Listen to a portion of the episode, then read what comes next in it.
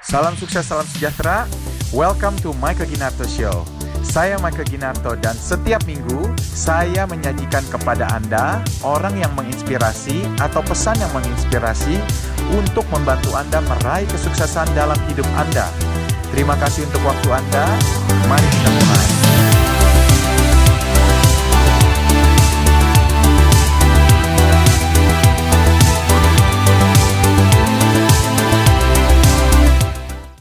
...2004 itu kebetulan eh, ada satu kontainer itu barangnya hilang semua.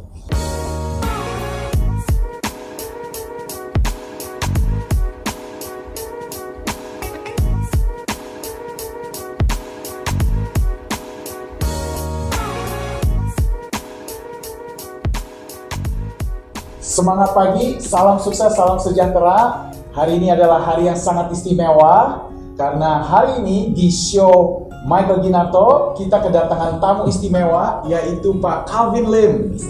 Calvin Lim adalah salah satu pengusaha yang saya kenal yang sangat amat sukses. Dia telah membangun kerajaan bisnis logistik di seluruh Indonesia yang sudah berdiri 16 tahun. Nah, kiat suksesnya dia apa? Apa rahasianya Calvin bisa mendirikan perusahaan yang built to last? Oke, langsung aja kita uh, simak. Oke, welcome Pak Calvin. Halo, halo, halo. Yes. Ya, Assalamualaikum. Halo, Apa kabar? Baik, baik. Sangat bagus. Ya. Waduh. Yes. Gimana nih Pak uh, bangun bisnis logistik kan kita tahu ya. Ya. Uh, dengan berjalannya ekonomi sekarang kan memang bisnis logistik ini sangat seksi, Ya. apalagi pertumbuhan bisnis online Ya. uh, yang di mana orang mau yang serba cepat, Ya. otomatis pengiriman dari satu tempat ke tempat yang lain juga kena dampaknya ya, Ya, betul. dampak Ah. positif gitu ya. Ya. Mhm. Nah, bisnis logistik ini in spesifik Pak Calvin masuk di uh, segmen mana? Kalau di segmen yang saya handle sekarang itu dengan yang pertama kali saya mulai itu di logis di ini ya di kontainer ya. Kontainer. Eh, untuk barang-barang yang sifatnya berat, besar, banyak, nah itu yang memerlukan pengiriman eh, ke luar pulau itu memakai kontainer. Nah itu memang bidang di bidang saya sih, ya, seperti Oh, itu. gitu. Iya. Jadi nggak bukan yang kirim kayak yang cepet naik motor. Alfa itu sih belum ya. Kita kita masih masih via laut. Oh, via laut Iya. tok ya. Darat? Laut. Darat ada juga sih, Ada ada. dikit ya. tapi 95% itu kita lebih cenderung ke via laut semua. Via laut semua. Betul. Waduh. Boleh cerita sedikit nggak cikal bakalnya perusahaan ini didirikan?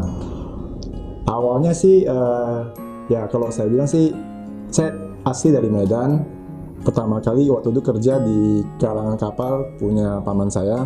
Kerja dari eh, SMP ya, jadi setengah hari sudah kerja, terus kuliah juga full, kerja juga sampai selesai. Nah, pas sudah selesai kuliah, kakak ipar saya ya, abang ipar saya, berarti eh, suami kakak, suami kakak saya itu mengajak saya, eh mau nggak kamu itu ke Jakarta ya. Jadi kakak ipar saya ini dia duluan, dia duluan main logistik di Medan. Kebetulan di Jakarta belum ada ini, belum ada istilahnya belum ada cabang, belum ada belum ada handle. Waktu begitu beliau mengajak saya, mau nggak ke Jakarta? Ya namanya juga anak masih ini ya, masih masih bujangan waktu itu ya, nothing tulus ya. Hmm, saya pikir ya kenapa nggak dicoba aja kan.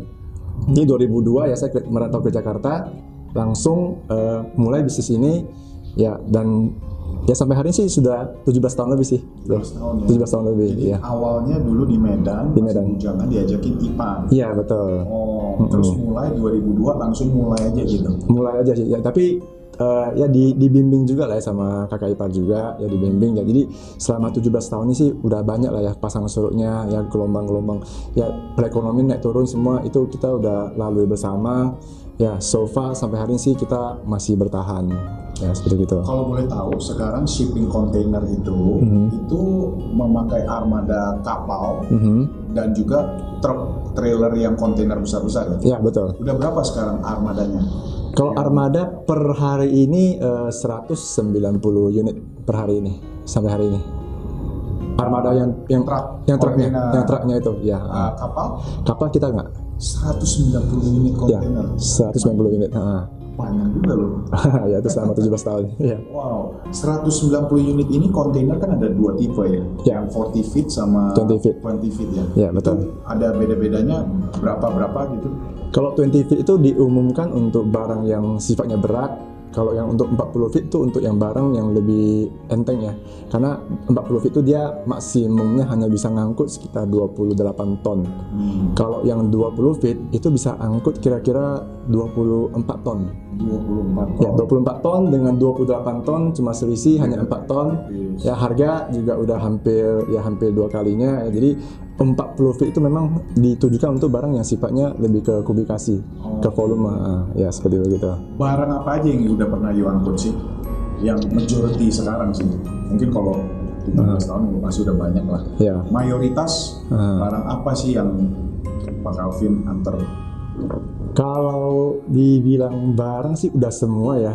Eh, kayak sekarang yang customer yang masih regular berjalan kayak Garuda Food itu masih berjalan. Kacang. Kacang, kacang Garuda Food.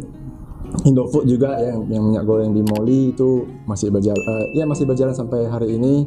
Dan kalau dari bahan-bahan bangunan gipsum yang merek, merek Petro, terus merek Kenaf itu ya lewat kita juga.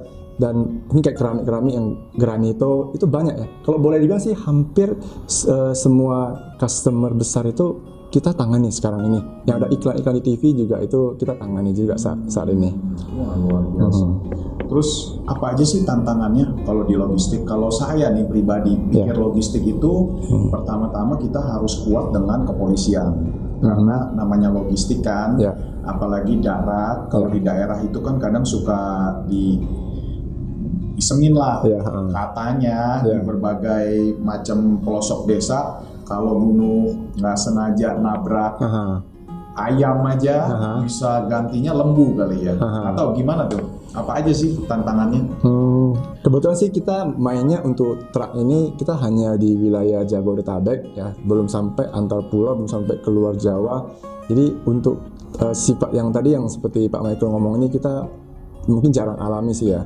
Tapi namanya main tracking pasti ada resiko sih. Ya namanya eh, kecelakaan di jalan, mobil terbalik itu itu adalah resiko salah satu resiko terbesar dalam hal bermain tracking.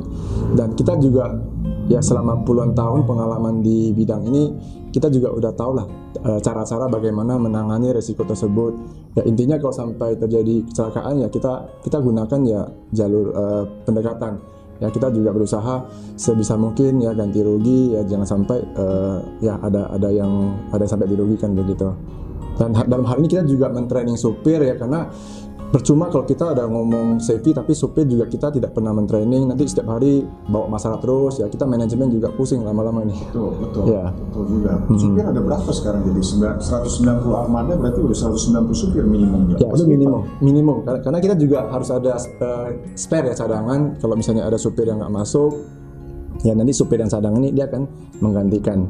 Heeh, seperti gitu. jadi tantangan terbesar aksiden sama mungkin supir HRD ya tantangan. Jadi di Transporindo ini kita ada dua divisi ya. Satu divisi tracking satu lagi divisi eh, pengirimannya ekspedisinya. Kalau ekspedisi ini ya harus ditunjang oleh kapal dengan armada juga. Jadi kalau saya pribadi hari ini saya menghandle untuk jasa pengirimannya dan kakak ipar saya tadi itu yang menghandle trackingnya. Oh. Seperti begitu. Hmm. oh iya bagian kapal. Saya bagian pengirimannya. Kalau kayak saya mengirim dari contoh Jakarta ke Makassar ya kan? nah itu di divisi sayanya. Oh. Nanti kalau untuk pengirimannya membutuhkan kapal tracking ya, nanti itu uh, divisi uh, ini kakak ipar saya yang, yang mengurus oke ya Eh, kalau dari segi funding, Mhm. susah nggak sih dapat funding? Apakah semuanya dari perputaran bisnis revenue aja, Mhm. atau you ada funder lagi berupa mungkin bank financing atau Mhm. venture capital nggak mungkin ya? uh, bank financing sih ya Bank financing. Bank financing, is iya. it easy or is it hard to get financing and uh, Hmm. you rely that majority of the funding untuk beli truk dan lain sebagainya dari omset aja apa dari bank? Oke, kalau ini pertanyaan ini mungkin saya harus flashback kembali ke 2002 ya. Jadi waktu 2002 saya sama kakak ipar yang berdua eh, jalan bisnis ini. Nah di tengah jalan kita sadar ya bisnis ini kalau mau berkembang kita butuh modal yang lebih banyak lagi. Jadi kita sempat cari ke mana-mana juga ya waktu itu eh, saudara kita hubungin ya banyak saudara kita hubungin. Jadi eh, di antara sekian banyak saudara hanya ada satu ya satu. Jadi ini paman saya juga eh, Pak Dani dia akhirnya bersedia nih ya jadi partner ya kan waktu itu. Jadi dia dia yang turunin dana. Ya istilahnya kita berdua yang kerja. Jadi satu saya saya saya saya yang kerja. Kakak ipar saya Pak Aciang dia juga kerja. Dan Pak Dani ini dia yang menurunkan dana modal gitu. Jadi sambil terus berjalan jadi perlu setiap setiap perlu tambahan modal kita terus minta sama Pak Dani ini ya Pak Dani jadi ya saya itu waktu itu ya miliaran lah ya waktu itu 17 tahun lalu itu miliaran terus di, digelonjorkan. Sampai suatu seketika ya modal pribadi juga udah nggak cukup kita udah mulai bank financing waktu itu. Jadi selama mungkin dari lima tahun terakhir ini kita udah bebas dari hutang sih ya jadi perusahaan kita ini sudah sudah Sehat banget. kan? ya kita kita sama sekali nggak ada pinjaman bank sekalipun Wah, gitu Mm-mm. Luar biasa. ya Terus eh, jadi kalau kalau misalkan ini titik terendahnya Pak Calvin apa di bisnis ini selama 17 tahun? Titik terendah. titik terendah ya kalau titik terendah itu saya ingat ceritanya di 2004 waktu saya start di 2002 2004 itu kebetulan eh, ada satu kontainer itu barangnya hilang semua. 100% hilang. hilang semua dibawa kabur dibawa kabur supir. Oh, dibawa kabur supir ya. Jadi kita waktu itu masih hutang ke mana-mana terus kerjaan juga masih ya baru mulai ini ya saya kayak anak baru mulai tumbuh besar eh, masih butuh banyak support ya tapi tiba-tiba barang kita satu kontainer. Bukan barang ya barang customer kita ini dibawa kabur sama supir. Itu saya masih ingat nilainya 350 juta ya aluminium. Zaman waktu itu satu bulan kita paling profit nggak sampai separuhnya ya dari nilai barang itu ya. Jadi begitu kehilangan ini kita mikir ya wah apakah kita harus kita bagaimana nih ya kan? Tanggung jawab sih harus ya tapi gimana kita mengganti rugi uang sebanyak ini padahal kita tuh masih nggak punya apa-apa ya kan? Butuh-butuhnya. masih lah lagi butuh-butuhnya kan? Jadi pada akhirnya kita tetap bertanggung jawab kita minta ke pemilik barang ya kita akan tanggung jawab kita bayar cicil gitu ya bayar cicil. Jadi setiap pengirimannya dia berikan ke kami kami eh, eh, angkut nanti pembayar dicicil dari angkutan ya selama bertahun-tahun itu kita lakukan ya sampai akhirnya itu selesai Waduh. itulah titik terendah saya yang pernah saya alami waktu itu ya Bisa bisa balik begitu gimana? Apa psikologisnya Calvin pada Hmm. saat itu? Gimana nih apa udah mau give up, pinjam duit kanan kiri, malu atau apa Oh, gimana? Oke. Dalam kondisi itu sih kita kita partnernya bertiga orang ya. Jadi saya, Pak Aciang sama Pak Dani kita bertiga ini eh, untungnya kita bertiga ini kita solid ya. Setiap kali ada masalah kita selalu saling mensupport. Nah, jadi Itu penting ya. itu penting banget Dan ya. juga transparan ya. Betul. Bertiga ini. Betul. Karena kita bertiga ini kebetulan punya sifat yang berbeda, karakter yang berbeda, ya kayak seperti saya, saya lebih hobinya ke marketing nih, lebih lebih hobinya ke hahaha ketemu orang seperti begitu kan. Nah Pak Acang partner saya satu lagi dia lebih senang handle supir. Kalau saya minta ampun deh kalau hadapin supir saya saya saya benar saya ampun ya. Itu saya bisa bilang kalau hadapin supir saya bisa pendek umur nih ya kan. Tapi eh, kakak ipar saya Pak Acang dia tuh eh, tertantang ya untuk hadapin supir dan yang terakhir Pak Dani itu eh, dia tuh senang keuangan. Jadi kita bertiga ini punya sifat yang sifat ke, keahlian power masing-masing ya. Ya kita punya kelebihan masing-masing dan kita kembangkan semua di situ. Ya hari ini kenapa eh, Transporindo itu sudah sudah tidak ada hutang ya karena kembali lagi mungkin eh, Pak Dani dia jago di keuangan ya, jago bagaimana mengelola keuangan. Jadi kapan uang ini harus diinvest, kapan harus ditarik. Nah itu kelebihan Pak Dani juga sih, Dani juga seperti itu. Ya. Ya. Saya pengen tanya ini, Mhm. kalau dari segi manajemen kan Ya. pada saat itu saya pernah mampir ke kantornya Pak Ya, Alfian. oke jadi pembicara waktu itu ya. itu luar biasa banget ya. Maksudnya kayaknya tuh udah terstruktur jadwal motivasi, jadwal sharing Ya. dan juga uh, semuanya kayaknya uh, chemistry dan juga culture di perusahaannya Pak Calvin itu Ya. kayaknya sangat amat bonding banget gitu loh. Ya, uh-uh. Seperti saya saya bisa rasakan Ya. ada kayak semacam kayak vibe bahwa Uh-huh. eh ini Pak Calvin punya hati Hmm. dan semua tim membernya Pak Calvin ini kayaknya bisa sehati nih, Ya. one Hmm. heart and one system gitu. Ya. Nah itu bagaimana sih? What is your secret recipe? Ada nggak step by stepnya Mhm. yang Pak Calvin bisa sharing supaya para viewers kita mungkin bisa aplikasikan ke Ya. bisnis mereka? Ya. Karena Mhm. uh, banyak di antara viewers kita ini Mhm. ada yang sedang lagi merintis bisnis baru, Mhm. ada juga yang sudah cukup matang. Kalau ini kan udah tergolong matang banget lah. Ya. ah. Bisa sharing nggak? Saya punya pandangan begini ya.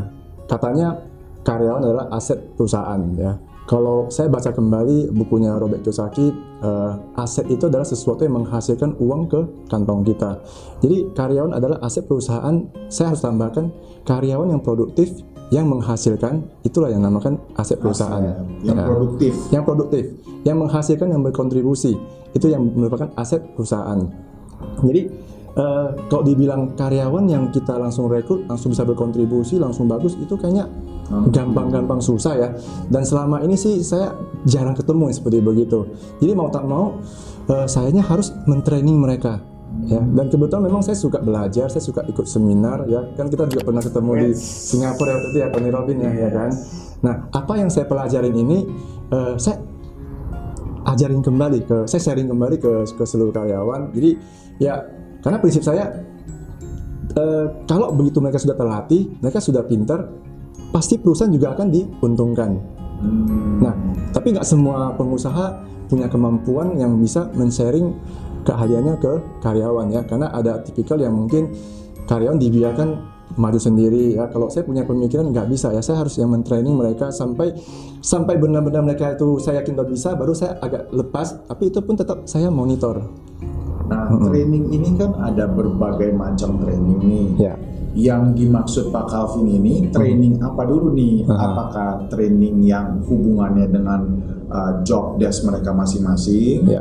atau training tentang motivasi, Ya. atau training tentang cara pola pikir, apa Ya. training habit, Ya.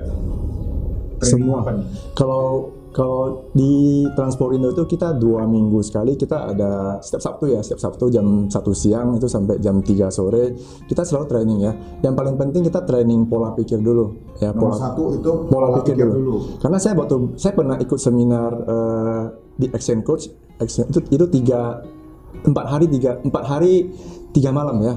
Itu satu hari aja hari pertama hari pertama aja itu khusus diajarin pola pikir. Satu hari itu aja diajarin pola pikir Mindset. mindset benar. Jadi kalau pola pikirnya sudah benar, itu tindakannya akan mengikuti. Percuma kita ngomong motivasi, kita ngomong ayo kamu bisa, tapi di pikiran mereka itu mereka masih belum mau berubah. Mereka itu masih mau di zona nyaman. Nah kita harus berusaha eh, pola pola pikir mereka itu kita harus berusaha ya dibilang mengubah sih sekali lagi ya mengubah gunung itu gampang tapi kalau mengubah pola pola pikir manusia itu nggak gampang sih ya. Harus ada kemauan juga sih Betul. dari dalam ya. Betul. Jadi karena ini kita lakukan dua minggu sekali, setiap hari, setiap hari, ya lama-lama ini akan menjadi eh, satu ini satu flow juga ya. Jadi akhirnya ya karyawan yang bisa mengikuti mereka akan tetap bertahan. Kalau ya mereka nggak bisa mengikuti, biasanya sih mereka akan mundur sendiri begitu. Oh ini beda dari kepribadian saya nih. Mereka mundur sendiri. Iya, iya, betul. Karena kalau kita udah punya budaya eh, karyawan yang bergabung, ya mereka akan menyesuaikan juga. Kalau memang sesuai dengan budaya mereka, mereka akan mengikuti sih umumnya. Oke. Mm-mm. Kalau mereka udah merasa ah ini nggak cocok nih, ini bukan budaya saya nih ya kan, ya mereka akan mundur sendiri Hmm. seperti begitu. I see, I see. Mm. Nah, contohnya training mindset Ya. yang daily itu seperti apa sih?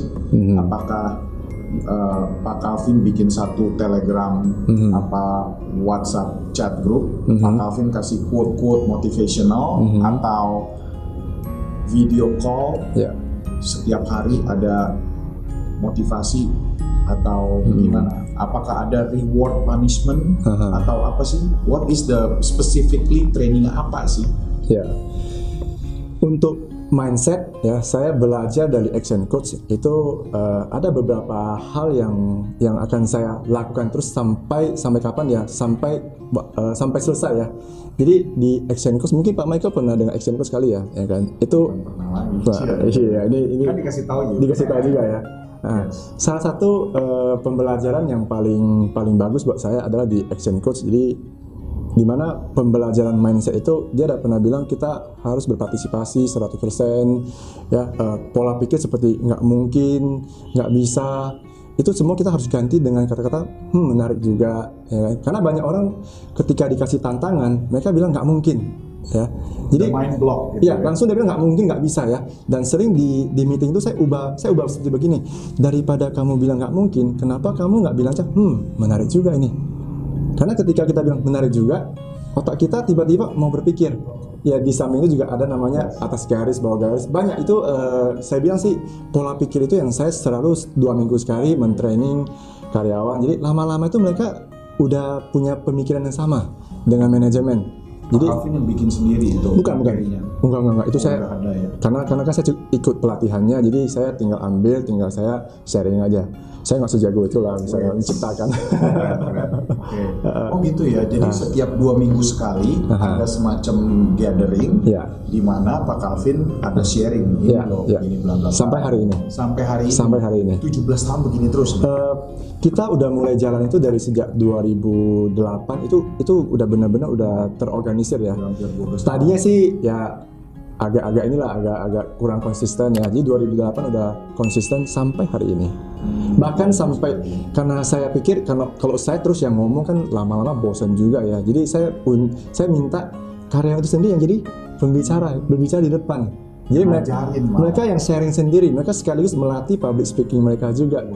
Jadi kalau saya bilang sih bekerja di Transporindo itu ya dapat dua ya. Satu dapat gaji yang kedua juga dapat dapat ilmu kehidupan ya kan? Jadi mereka itu bisa berkembang eh, sebelum dan sesudah kerja di Transporindo saya jamin mereka pasti berubah dan berbeda lebih baik. Waduh, keren, keren, keren. ya.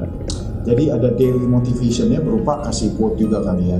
daily motivation saya belum ya sekali-sekali lah ya pas kalau saya lihat ih ini bagus banget nah saya saya, eh, saya share ya kan Itu dari segi mindset. Dari mindset. Hmm. ada juga training uh, skills skill set itu Mhm. apa kayak certification dan certification apa you panggil guest speaker datang Hmm. ke kantor atau gimana? ya kan belum mereka kan pernah saya undang ya kan jadi jadi pembicara ini ya kan jadi biar kalau karena gini ya kalau saya ngomong terus kan lama-lama mereka bilang ah yang ngomong kan pimpinan nih ya kan nah ini saya undang orang lain nih ya kan jadi mereka merasa wah ngomongnya berbeda ya kan? Topiknya berbeda. Jadi pasti lebih lebih nyerap ya lebih lebih masuk ya. Saya juga pernah undang eh, Mr. Herbert ya dari eh, bosnya Acer. Jadi yang top top lah ya kayak bos saya ini Pak Michael ya kan? Jadi kok udah ngomong ini kan semua udah proven ya udah terbukti kan? Jadi karyawan tuh mereka lebih terinspirasi seperti begitu. Untuk yang mungkin untuk sales ya saya sering kirim ke pelatihan kayak James Kui Eh, ya yang yang yang kalau saya lihat eh, pembicaranya bagus ya saya sering mengkirim mereka ke sana juga sih Oke. Mm-mm.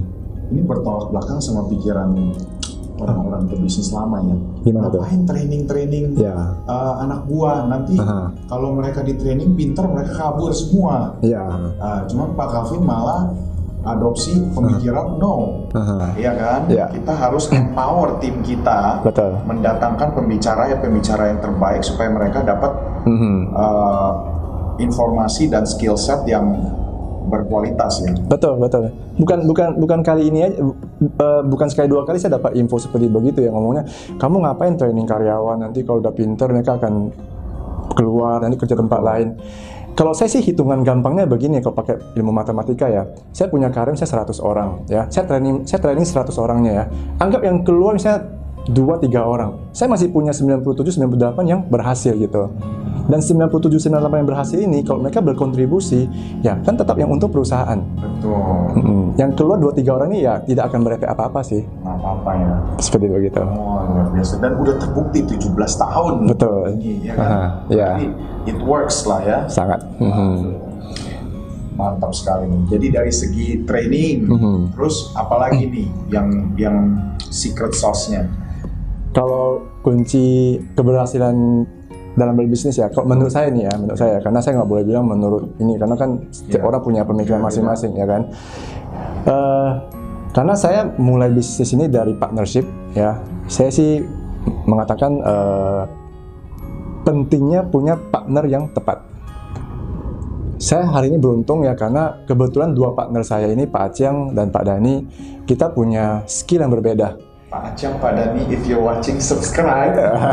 Share to everybody in your family. Iya. Okay.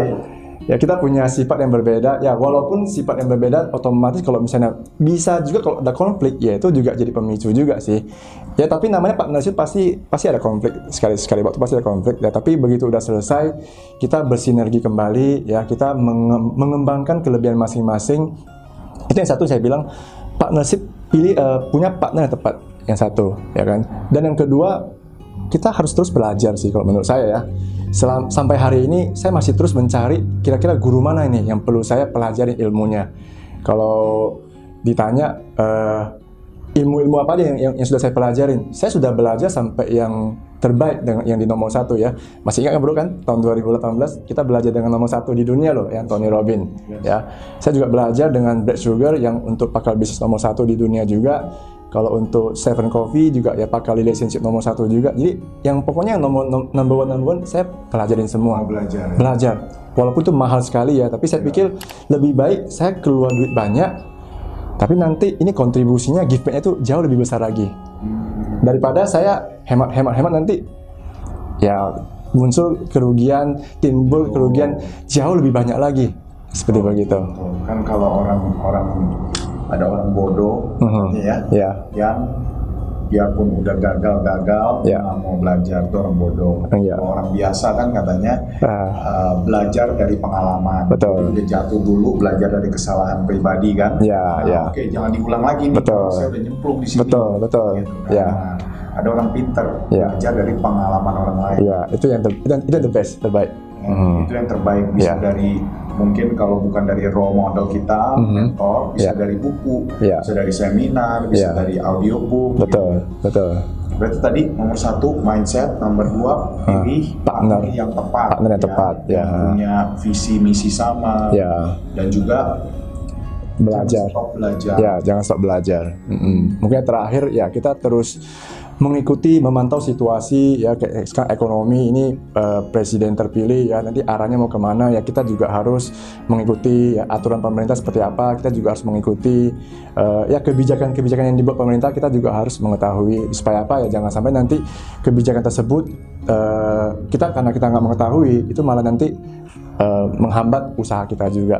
Ya yang ya yang terakhir mungkin action lah kalau saya bilang Take action. take action ya itu yang ter- ter- paling penting di antara semuanya Betul. Oh, paling penting di antara semuanya. Kadang orang banyak teori ya, Aha. ikut seminar, ikut seminar, cuma Ya. nggak pernah ambil tindakan ya. Eh, nggak berani komentar seminar junkie kan. Eh, banyak juga sih ya banyak Yes. juga ya tapi kita kita punya kebijakan kita punya kebijaksanaan untuk memilih ya kita boleh ikut ini atau enggak ya kan kalau saya pikir kalau bagus ya kenapa enggak ya kan bahkan pembicara kadang-kadang dia nggak punya usaha sendiri tapi kalau selama ilmunya ini bagus ya boleh aja oke aja yang praktek aja gitu coba aja Benar, benar. hebat juga ya. ya You sekarang punya customer ada berapa? Yang Customer. total, total semua customer. Hmm, total customer kalau ini saya lihat kalau saya lihat di sistem ya sistem itu kita kebetulan juga udah punya sistem yang ter eh, kita udah punya sistem sendiri ya saya lihat kurang lebih yang customer aktif dan tidak aktif itu ada 4000 4 ribuan yang aktifnya sekitar 1800 1800. hmm, ya Nah, dari 1800 ini kan pasti sudah aktif customer udah lama gitu ya. ya Nah, kita kan tahu bahwa industri logistik ini highly competitive. betul Mhm. Apa yang membuat Mhm. 1800 customer ini tetap nempel terus sama perusahaannya Pak Calvin? Nggak Ah. pindah hati nih. Oke. Apa nih rahasianya? Kalau saya bilang sih eh, kita coba lihat ya apa yang kompetitor kita eh, udah punya ya. Kita jangan sampai nggak punya. Malah kita itu ciptakan lagi nilai tambah sehingga kompetitor tersebut nggak ada. Karena saya yakin ya bisnis itu bisa kita bisa memenangkan suatu persaingan kalau kita itu punya nilai tambah. Misalnya eh, contoh ya kalau di ekspedisi ya saya banyak banyak mengetahui ya karena saya juga pernah mensurvei ka- eh, customer saya. Mereka sering bilang begini ya di tempat lain kalau udah jam 5 sore nggak bisa nih udah udah nggak bisa dihubungin ya. Di tempat kami ya kami usahakan marketing kita itu sales kita itu 24 jam bisa dihubungin Jam 3 pagi pun dilayani. silakan ya karena saya udah tantangin ke saya tantangin sales saya juga ya sempat kalau tidak bisa dihubungin ada penaltinya loh ya gitu ya kan shopper telepon pura-pura mau Sering. gitu ya. sering kita saya, saya juga beberapa kali se- sering jadi Keren. ini juga sih ya kan nah itu kelebihan-kelebihan itu yang kita ciptakan terus ya jadi eh, ya saya nggak tahu ya customer yang menilai dan pasar yang menilai kita punya benefit apa customer nanti akan memilih sendiri dan di samping juga harga harus bersaing sih Harus bersaing. harus harus bersaing ya sih. Jadi harganya Pak Calvin nih boleh dibilang paling bersaing nih. Eh, cukup bersaing, cukup bersaing. Bersaing, ya? Iya, ha. Tapi kok dibilang harga yang termurah, eh, mungkin bisa juga, tapi belum tentu bersaing kalau saya, kalau saya sih bersaing. Mm. Value apa yang Pak Calvin uh, tanamkan di perusahaannya Pak Calvin ini? Hmm. Value apa sih yang di istilahnya disongsong gitu sama seluruh Ah. uh, karyawan? Nom- nomor satu itu kejujuran, ya kejujuran. Jadi yang sejak kasus yang kehilangan satu kontainer itu sebenarnya itu kehilangan karena dicuri oleh orang dalam juga sih. Ada Ya. main sama orang dalam. orang dalam orang dalam dia eh, karyawan saya juga ikut bermain di dalamnya ya kan kalau sedikit saya cerita karyawan ini waktu saya melihat dia itu nyuri mancis ya atau korek api itu ya ya kan saya sempat memikir saya mau tegur dia tapi saya pikir-pikir kembali ya ngapain sih ditegur ya kan toh itu barang cuma seribu perak waktu itu seribu rupiah kan Tutup mata aja lah. saya merem waktu itu ya Cuman korek lah. Gitu Ya cuma korek api ya nggak seberapa lah ya. Tapi ya suatu hari kemudian satu kontainer dibawa kabur semua begitu. Kontainer. Satu kon Isinya korek api lagi. enggak lah itu yang aluminium tadi saya bilang ya kan. Ah, dan sejak itu saya udah udah ya pengalaman ini saya bayar sangat mahal sekali dan sejak itu saya udah ngomong ke semua seluruh karyawan ya yang di Transporindo ini kita harus mengutamakan kejujuran. Nomor ya. satu. Nomor satu itu kejujuran. Percuma kalau dia tuh pinter, bisa kerja, ya kan, tapi mau mau ngakalin orang, nanti mau ngemplangin, mau nyuri segala macam. Sejak itu saya udah bikin aturan, tetap aja tiap tahun kita ada berhentiin karyawan gara-gara tidak jujur. Bahkan sampai hari ini Dalam nggak jujur kan banyak ya. banyak sekali, ya. Maksudnya dalam segi waktu pun juga kadang kita bisa nggak jujur. Betul. Hmm. Kadang kan kita pura-pura sibuk bermain Ya, sosmed. ya, betul. Nah itu apakah you kasih penalti juga atau gimana tuh? Zaman berubah sih ya, ya kan. Prinsipnya kalau eh, tidak jujur dalam hal kriminal, ya itu pasti kita delete. kita terminate ya. Tapi kalau dalam hal misalnya dia sampai kerja sampai baca medsos, ya saya harus akui juga ya zaman berubah. Kita juga sekarang marketing juga via digital ya, otomatis pasti sekali-sekali bisa melirik medsos dan segala macam ya. Jadi ada beberapa hal tertentu saya eh, kasih kelonggaran, tapi selalu saya omongin lagi usahakan lihat medsos pada saat jam makan siang ya ataupun pas lagi istirahat atau udah selesai pulang sih ya the rest sih sisa eh, terserah mereka gitu Mm-mm. Pak, you kan sebagai pemimpin perusahaan, Ya. a leader of the company. Ya, gitu. ah. Menurut you untuk menjadi seorang leader of the company ada success habits nggak yang you adopsi? Selain tadi belajar, Hmm. Aha. Hmm. uh, continuous learning, maksudnya boleh share nggak your daily routine gitu Hmm. dari you bangun sampai you go home gitu loh. Oh. Kan ada orang punya sukses formula gini pak. Aha. Saya hanya mau kerja dari jam 8 pagi sampai jam 8 malam Ah, dan enam hari dalam seminggu. ya ya Gitu loh. ya Ada juga kayak ada konglomerat di si di Indonesia yang nggak pandang waktu orang ngajakin meeting hari Minggu pun dia. Ajar gitu. Ya. Oke, saya siap ke mana pun di mana pun gitu. ya ya Nah kalau Pak Calvin gimana nih? Ada success habits nggak yang bisa di share gitu loh? Kalau eh, kebetulan Transporindo ini saya udah lepas ke profesional ya, bahkan eh, di cabang-cabang kami ini udah ada GM masing-masing, sudah ada general manager masing-masing. Jadi saya lebih cenderung ke monitoring dan pengembangan bisnis. Ya ini ini perusahaan mau dibawa ke mana, arahnya mau ke mana. Nah saya saya saya, saya sekarang lebih lebih cenderung eh, Strategi ya. strategi betul strategi kalau dibilang saya itu eh, habitnya seperti apa ya memang lima tahun terakhir ini saya eh, udah nggak aktif seperti yang zaman 2002 itu ya kalau 2002 dari pagi kerja sampai tengah malam pulang pulang itu langit sudah sudah sudah gelap misalnya ya kalau sekarang sih ya karena langit masih terang kita udah pulang sih ya kan karena masuk kerja juga ya udah inilah udah bukan jam masuk kerja lagi sih Sekarang udah lebih bijaksana ngatur uh, aktivitinya yang paling uh, Prioritas. Mhm. yang paling produktif itu apa aja. Nah, Betul. semua di handle. Mungkin dulu semua mau betul dikerjainnya. iya betul dulu dulu ya one man show gitu lah ya sekarang saya lebih cenderung eh, handle kalau misalnya GM itu sudah nggak bisa mengatasi ya baru saya yang turun tangan ya. Tapi untungnya sih sampai hari ini sih jarang ya jarang seperti begitu sih. Semua GM ya karena kembali lagi karena sering di training jadi eh, mereka sudah tahu ya mereka sudah punya skill mereka sudah punya keterampilan semua. Nah mereka sudah bisa jalanin sendiri tanpa harus semua ketergantungan dengan saya. Oh. gitu. Hmm, Oh gitu ya.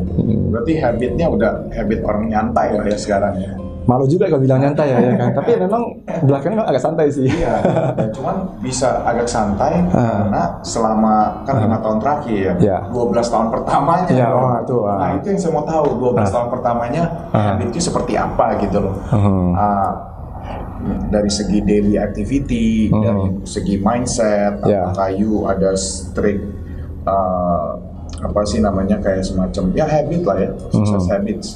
Habit sih yang pasti kalau zaman waktu masih awal-awal baru berkarir sih eh, yang pasti ya bangun harus pagi-pagi ya karena ini kan kerjaan ekspedisi ini kan boleh bilang sangat dinamis ya. Itu kita sewaktu-waktu bisa dihubungi sama customer menanyakan ini kapalnya sudah berangkat atau belum kontennya sudah diantar atau belum ya kan? Jadi ya handphone saya itu 24 jam waktu itu ya kan? Jadi eh, pas mungkin tengah malam ya baru handphonenya nggak nggak berdering ya karena mungkin customer itu sendiri juga mungkin mau tidur ya kan.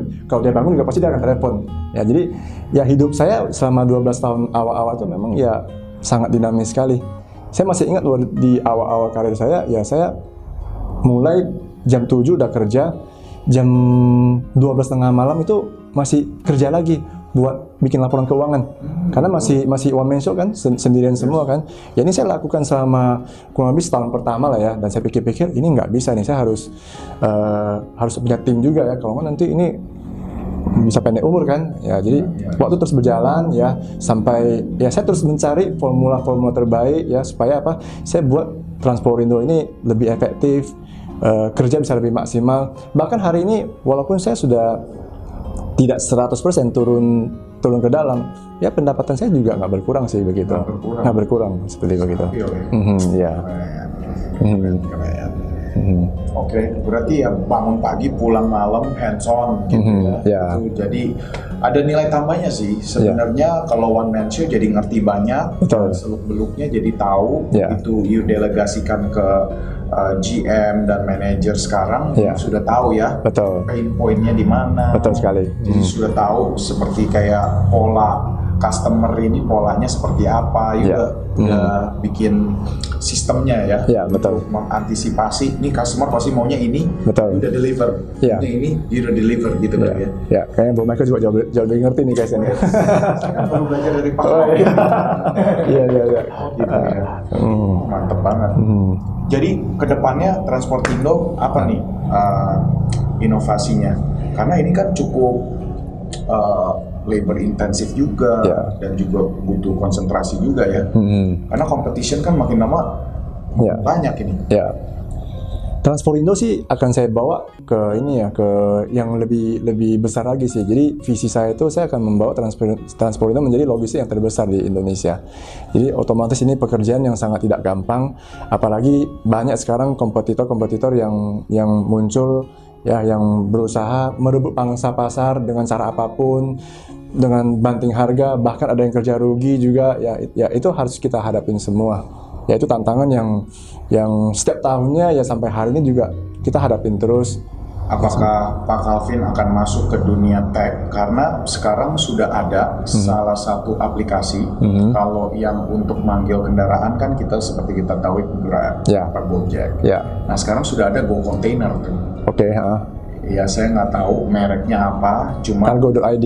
Apa? cargo cargo.id eh, mungkin. ya ha, cargo.id Jadi Hmm. itu juga dirintis sama anak bangsa Mhm, dan ya. juga ini konsepnya kan seperti eh, joinan lah ya, Ya, ya. ada co-living, Betul. ada co-working, Betul. ini co-container gitu loh. oke ya Nah, apakah you akan mau masuk and compete in that space Mhm. karena you armada Mhm. otomatis Ya. sudah lebih mapan. Ya, You punya jalur distribusi sudah Mhm. lebih terbentuk. Ya. Dan juga you punya supir-supir juga sudah terlatih sudah Betul. biasa. Apakah Betul. you akan masuk ke ke space ini untuk mendominasi market Hmm. ini atau you uh, fokus di your particular Mhm. uh, services saja? ya.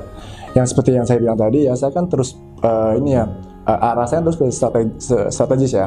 Jadi karena yang konvensional ini udah saya lepas ya, saya selalu cari ya di dunia ini apa yang sedang terjadi. Nah digital ini sedang berkembang-kembangnya ya, saya juga main di online digital juga ya. Jadi kita juga punya website yang arahnya nanti customer dari Google bisa search di search eh, transport ini seperti apa ya. Mungkin kalau mereka mau cari mau pengiriman barang, mereka cukup klik di Google nanti bisa keluar nama Transporindo. Nah mengenai tadi yang Pak Michael bilang ada co container segala macam, saya selalu ngomong ke tim saya begini ya.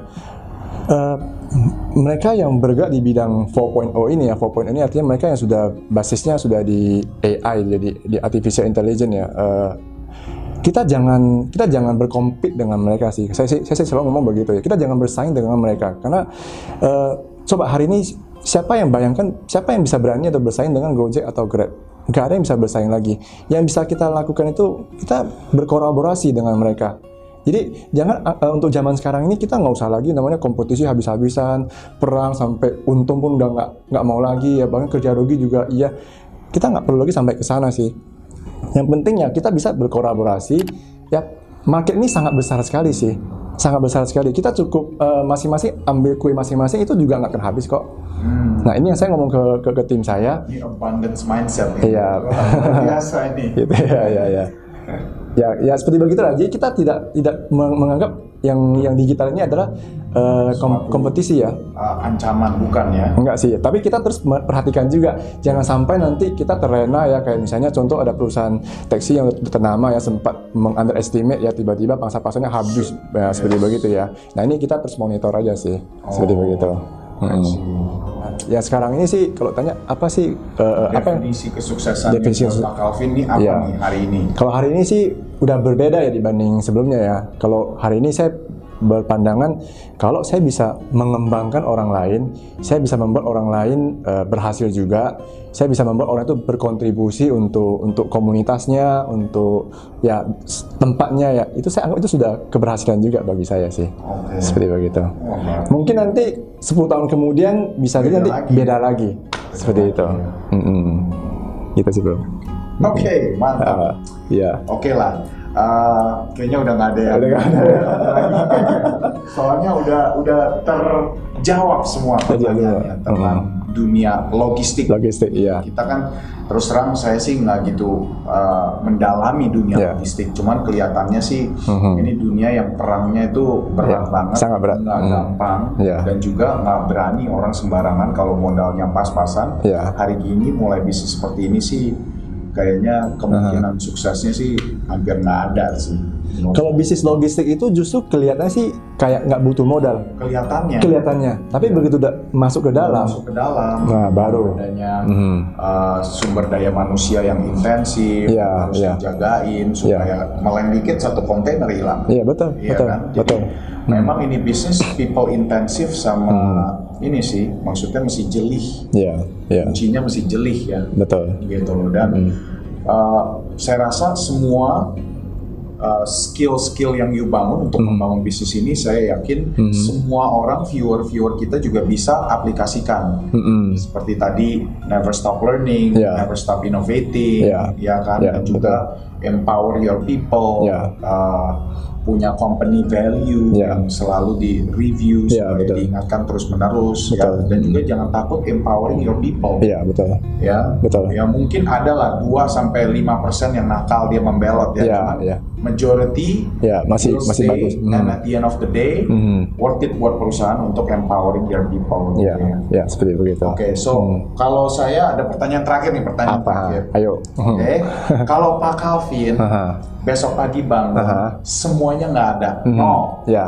no, ya, nggak dikenal di dunia Transportindo, Ya. punya PT semuanya nol, Aha, ya. nggak ada partner lagi, you mulai dari nol nih, Aha.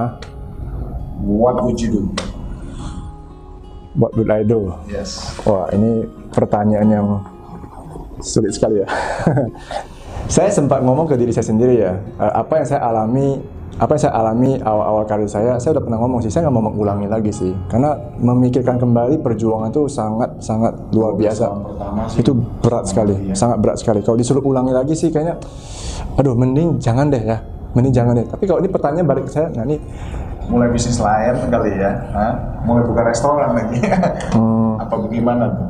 Karena kebetulan skill saya memang cuma di logistik ya di pengiriman ya. Kalau memang sudah nol ya mau tak mau ya start lagi dari awal lagi gitu. Mulai start lagi. Mulai start lagi. Cuma mungkin kali ini karena saya udah punya skill yang lebih dibanding awal-awal kali ya mungkin nanti ya mudah-mudahan sih hopefully-nya ya tapi ini sih kan pertanyaannya ini kan hanya seandainya ya ya dengan skill yang saya udah punya hari ini dengan networking yang saya udah punya hari ini mungkin tingkat keberhasilan juga udah nggak boleh. Oh, nggak boleh juga ya? Nggak boleh, harus mulai dari nol. keterampilannya Hah? keterampilannya Eh, keterampilan mungkin boleh lah. boleh ya, ya. Muka juga boleh lah, ganteng.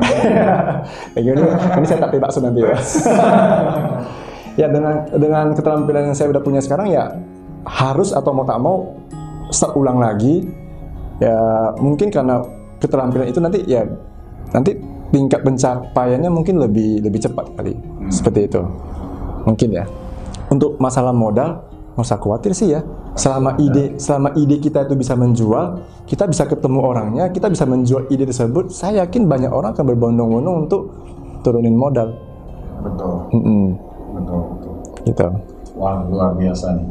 So, sobat-sobat entrepreneur, kita telah dengar sendiri dari pakar logistik ya, salah satu logistik terbesar di seluruh Indonesia, sudah 17 tahun dia berdiri. Kita sudah melewati siklus ekonomi, siklus politik, tapi dia makin perkasa, makin tahun makin tambah armada, Amin. karyawan makin banyak dan juga memberkati banyak uh, customernya. Karena customer mau yang pasti-pasti. Dia kadang-kadang nggak nggak worry bayar lebih mahal. Yang penting pasti-pasti. Hmm. gitu ya. Dan kita telah belajar ternyata membangun suatu bisnis logistik itu bukan cuma sekedar punya produk mobil terbaru kontainer paling ciamik.